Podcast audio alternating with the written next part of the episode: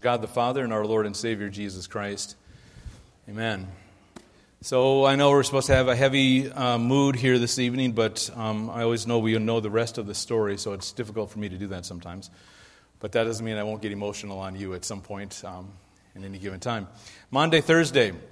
I like to point out at this time of the year that um, I was I think I was about 12 by the time I figured out that it wasn't actually Monday, Thursday that people were telling me.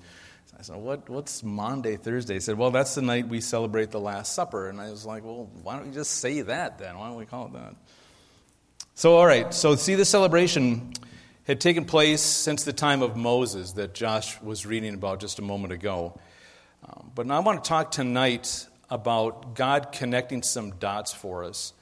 See, what I find in the Bible sometimes are um, don't take this the wrong way, but sometimes I see some breadcrumbs just laying out there for us to pick up and some dots for us to put together and see God's amazing glory and see His amazing grace and just the things that He puts together and how He has laid it all out like this beautiful artist or this beautiful musician. So, how did this whole thing start and why? It's a question we're going to answer tonight. And really, what does it mean to us? Why do we gather together on Maundy, Thursday every year, you know, the Thursday before Easter or after after Palm Sunday. So, get a little bit of the backstory. Okay, so this Hebrew nation started with a guy named Abraham. Abraham had a son named Isaac. Isaac had a couple of kids. One of them was named Jacob. Um, Jake, God changed Jacob's name from Jacob to Israel. That's a whole other story we'll talk about another time. But long story short, Jacob had 12 sons. One of them is named Joseph. Um, Joseph was Jacob's favorite son, and because of that, his 11 other brothers hated him for it. Again, long story short, they decided to sell him into slavery. Joseph got taken into Egypt. Another long story told short, he got thrown in jail, and then one day he found himself in the service of the Pharaoh. Joseph was there at a time when God revealed some dreams, some of Pharaoh's dreams to him. Um, Joseph realized that there was going to be seven years of bumper crops, more grain and more uh, produce than they could possibly ever handle. But then that was going to be followed by seven years of really bad famine. So through Joseph, God saved Egypt and that part of the country. So now, when Joseph did that and he was so successful, the Pharaoh found out that Joseph had some family still back there in the land of Canaan. And that was still under um, extreme famine and extreme drought. And so the Pharaoh said, You've got to move all your family here. He said, Not only am I going to do that, but I'm going to put you in the land of Goshen. That's the best land that we have. It's still actually some of the most fertile land that we have on the planet. It's the bottom of the Nile Delta. Take a look at it here on this map. This is the area called Goshen. You can see that's a satellite map. You can see how green that is compared to everything else around it. Well, that's where the Pharaoh put Joseph and his family. Again, another long story short, they stayed there for a long time and they started to grow and started to become a great nation. So great, in fact, that now a Pharaoh comes along that didn't know Joseph, is how Scripture says it. And they started to fear that if the Hebrew nation went with some of their enemies, some of Egypt's enemies, they were afraid that they were going to conquer them, and then uh, they didn't know what they were going to do. So they said the logical thing to do is to put them into slavery. So they put them into slavery for a while. So part of the reason that they did that is because um, the, uh, the Hebrew people got very comfortable there in Goshen. Beautiful land, great place to be, and they had no intention of moving. But God said, Well, here's the thing. This, this isn't the promised land that I told your fathers about, that I told Abraham about, that I told Jacob about, that I told Isaac about. That's not the promised land. That's not the land of Canaan. So I don't want you there comfortable. So he put them, he allowed them to go into slavery. For 400 years they were in there. And then they cried out and they said, Lord, how long will you keep us here? How long will we be here? How long will you forget about us? And God looked at them and he said, I haven't forgotten anybody. I haven't forgotten anything. But I'm glad I have your attention now and maybe we can start to get to work. Cue the man named Moses, who we heard about a moment ago as well. Moses comes along, and again, another long story told short, he sees this burning bush. And he says, I must turn aside and I must pay attention and go to see what this bush is about. God speaks to him through that bush. He says, I want you to go to Pharaoh and tell Pharaoh to let his people go, to let God's people go. Moses asks a bunch of questions, tries to pawn it off on somebody else, but God says, You're the one that I want to go do it. So Joseph goes and talks to Pharaoh very reasonably, says, Let God's people go. Pharaoh said, He said a couple things. He said, No, I'm not going to let your people go, these people go. And then he said, I don't even know this God that you're talking about. And I think at that point, God rolled up his sleeves a little bit and said, Allow me to introduce myself to you, which he does, in the form of some plagues that go on in Egypt. And every time one of these plagues comes along, Pharaoh begs Moses to have his God remove the plague. Moses did, does. Pharaoh promises to let them go. As soon as Moses does and God removes the plague, Pharaoh says, Yeah, I'm not going to let you go. So then an interesting thing happens in these plagues, though, with God's people. See, they lived in this area called Goshen, right? And so the plagues are very well described in, in each, each of them when each of them goes into great detail. One of the details that some of them, not all of them, some of them are implied, but the details that they go into is that the people in Goshen weren't affected by those plagues. Take, for example, the one with insects. It says that, that Egypt was laid to waste by these insects, kind of grasshopper things that went through and pretty much ate everything and, and made a waste, a waste of everything.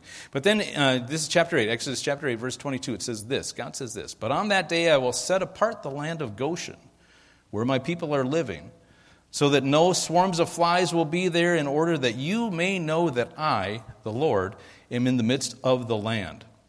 So we see that theme reoccurring each time with these plagues. Hail fell on Egypt. God describes it as hail that the earth has never seen before. It's going to fall on Egypt. It ruined the crops, it ruined, uh, killed animals, it killed people. But that hail didn't fall on Goshen because that's where God's people are.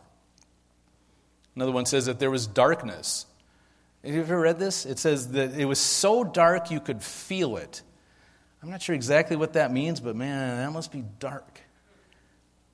But it wasn't dark in the land of Goshen. It was so dark in Egypt that when they lit lamps and lit uh, candles and things, that you still couldn't even see the light. That's how dark it was. And somehow you could feel it. I don't know what that means, but I love that poetry that it says there. So then we get this, we go on with these plagues. And each time, Pharaoh begs Moses to have God remove it, and then he will let those people go and reneges every time. And then God says, okay, enough is enough. And that's what we talk about on this night. God tells, says to Moses, Go tell Pharaoh that the firstborn in every household will die this night. He says, But the Israelites are going to be spared, but only if they take a lamb, sacrifice that lamb, as we saw a moment ago, heard a moment ago, on how to cook it and which, how many, how many uh, lambs or goats to take. But then one was to take the blood of that animal and paint it over the doorposts of their house. And then the angel of death, it says, will pass over that house and not harm the people that are inside. The blood of the Lamb took the place of the ones inside who should have died. You're with me so far, right? You've heard this up to this point, I hope.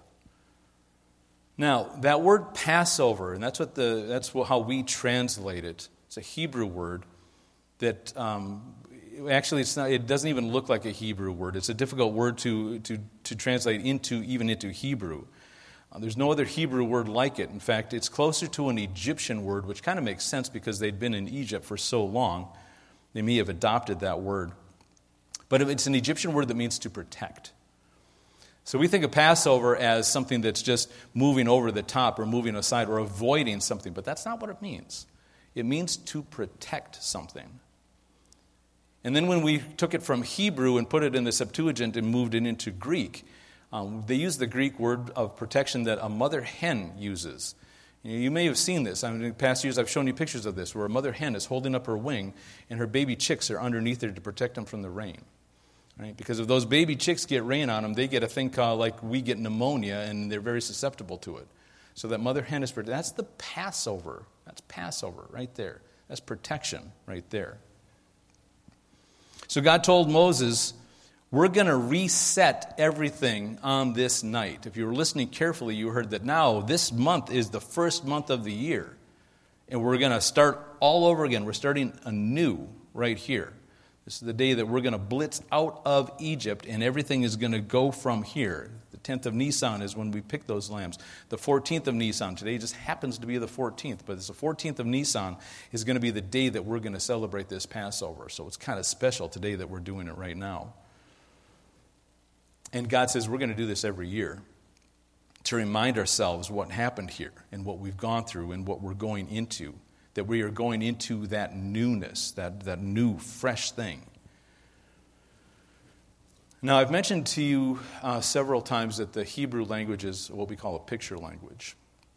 Uh, when we see, when we hear words in Hebrew, we're supposed to get pictures painted in our minds. When we see, hear that word Passover, we're supposed to get the idea of a mother hen protecting their young, things like that.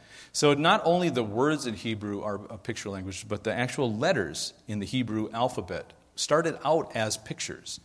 So it's a very picturesque language. So when the Hebrews went and they painted the blood of the lamb on the doorpost, they actually formed a Hebrew letter. They actually made a Hebrew letter over the door. And the Hebrew letter looks like this. This is the Hebrew letter Het. You got to say in the back of your throat. Het. I paid people good money to teach me how to say that and make fun of me when I couldn't do it right. So when they painted it over the door, it ended up looking like the Hebrew letter Het. Here's another look at it that might give us a better picture of how it actually may have looked at some point. It's an artist's rendition of an idea. But that's the Hebrews painting the letter Het over the doorway. Okay, cool, right? But like I say, uh, encourage our youth group kids to ask, okay, so what? Right, it sounds really cool and it's really neat, but how does that work and why, you know, are you telling me this? Now, simply looking at that letter, um, it has more symbolism and it represents um, more, I'm serious about this now, more than we have time to unpack tonight. I'm just going to give you some highlights of what this letter represents and, and how it works into the whole story. Again, the crumbs that God has laid out for us and the dots that God has laid out for us to connect. So let's just dip into it maybe and um, maybe a little more than whet our appetite. Okay, so not only, you can take that off here, not along, along with the position um, these letters have in the alphabet, they also have a numerical value behind them. So every Hebrew letter has a numerical value behind them. And so in, in, Hebrew, in the Hebrew language, numbers mean um, significant things. Not so much in the English language, but it's not uh, only in, in the Hebrew language. Uh, for example, in, in Japan, we lived in Japan for about six years. And if you go to buy a set of dishes or a set of silverware or something like that in the United States, at Target, wherever, you're going to find those uh, to be in sets of four. You know, place setting of four, right? Well, in Japan, you can't find a place setting of four because the, the number four is associated with death in Japan. So every place setting that you're going to buy is going to have five pieces in it, not four. So there are many languages and many cultures that have similar things to this. So now the, the, uh, the Het is the eighth letter in the Hebrew alphabet.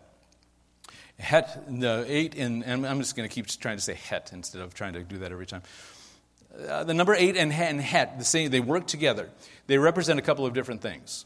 And, it, and, and, God talked about it. He told Moses about it. So this stuff isn't a coincidence. See, all these things work together. Het, number eight, means, uh, like, like, I said, four in Japan, mean, in Japanese means, means death. Well, eight in Hebrew means life. And not only life, it means new life. And it also means new beginnings. So it is any coincidence that the Hebrews were writing the, drawing the letter Het over the door when God said, This is a new beginning for us all. This is new life. This is life that, at, at its finest. This is, this is life over the death that's going to be experienced here if we don't go forward with this. Right? Up to that point, remember though that God had just protected Goshen, just protected them because he, they were his people. But now he said, it's going to be a different story now. We're changing the script, and I want you to do this. And this is why I want you to do it to protect that life, to give us new life, to give us a new beginning. God told Moses that at that first Passover meal, we're going to start over, we're going to start new again. Number eight also means completeness. But more than that, sometimes we look at the number seven in the Bible, and it's a very biblical number. We say that all the time. You know, when, when we lived in Japan, we lived on the seventh floor. We said, wow, that's very biblical. We live on the seventh floor. But seven isn't always the completion of it. Seven days in a week, mm, yeah, but it occurs in nature as well. It occurs in music. Where's Kelly? It occurs in music, right? A musical scale has seven notes, right? But is it, is it complete, those seven notes? If I play seven notes of a scale,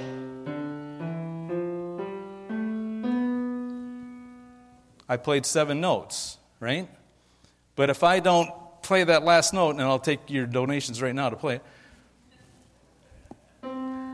we'd all go home a little uncomfortable, right? So, eight, not only in a musical scale, but in the Hebrew language, means one beyond. It means fullness, it means completeness.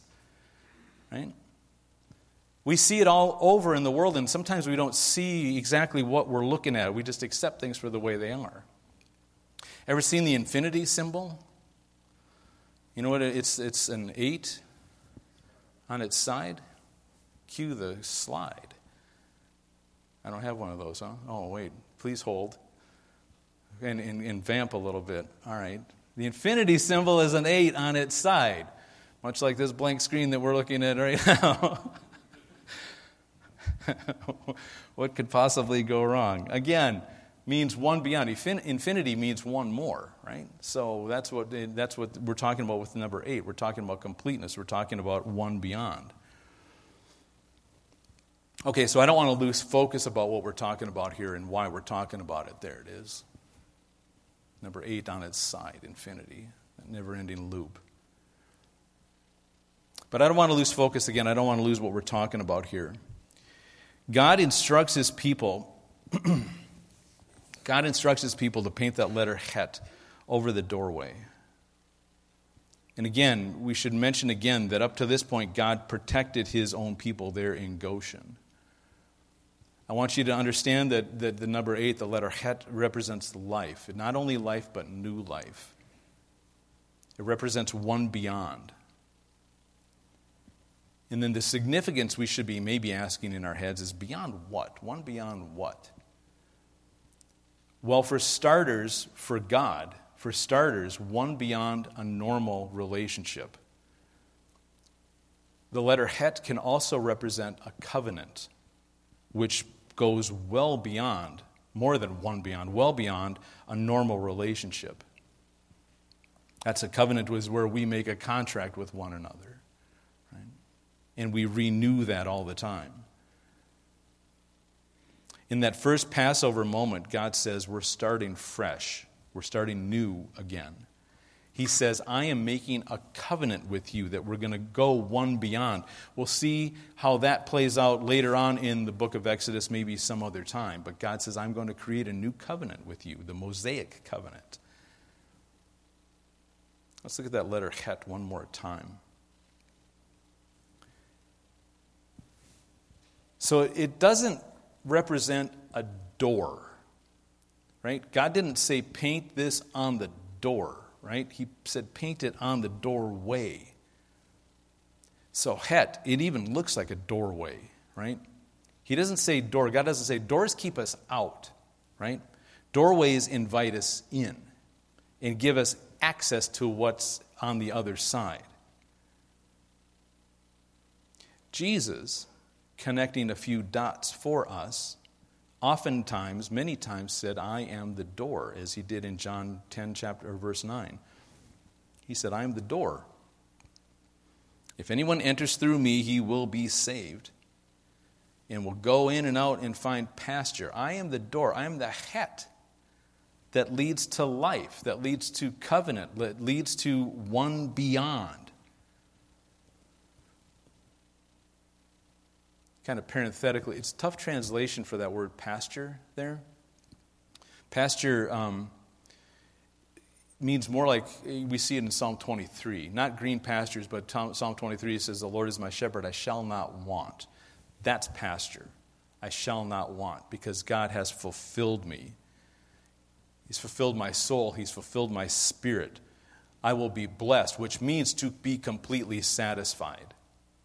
If anyone enters through me, he will have his spirit filled, his soul filled, will be complete, will be satisfied, will go one beyond. See, now remember how I said the number, I mean, het represents or goes along with the number eight. I know I've given you a lot tonight. Hopefully,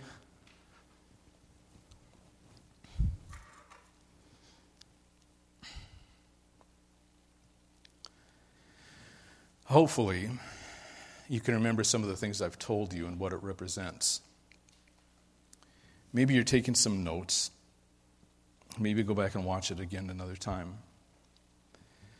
Either way, if you only remember one thing, here it is hmm. the het and the number eight also represent God's grace.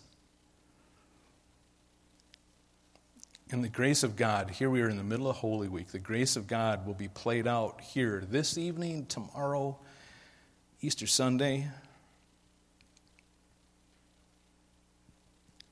So now, fast forward 1,500 years from Moses, and we imagine the disciples sitting there sharing the Passover meal with Jesus. And as they're sitting there, part of that Seder meal is imagining that het on the doorway outside where they're sitting, where they're eating. And they would have no better idea about it than we do, to be completely honest with you. They have an awareness of it. But Jesus lays it out for them, and then he lays it out for us exactly where God has been going all along this whole time. Because check it out. We, again, we fast forward here. Jesus, the Lamb of God, is sitting with his disciples enjoying this Passover meal. There's this strict script to the Passover meal. Jesus turns the whole thing upside down, shakes the whole thing out, and we just take a look at it all laying around on the floor. And the disciples had to be thinking, what is going on right now? But Jesus starts talking about and starts connecting some of those dots, he starts talking about new life. He starts talking about a new covenant. He starts talking about God's amazing grace. And Jesus is the door. On the other side of that door, the door that leads from death into life, the doorway that leads from death into life. When we receive Christ, and only when we receive Christ, we receive a new life in Christ. When we receive Christ, we enter into a new covenant with God. We're going to hear those words here in a minute that new covenant. We receive the promise of forgiveness of our sins. Because what? Of God's grace and because of God's mercy. Because of God's grace and because of God's mercy that came in the form of the Lord Jesus Christ, our Savior. What we're going to do now is we're going to confess what we believe in the words of the Apostles' Creed. So, would you please stand with me?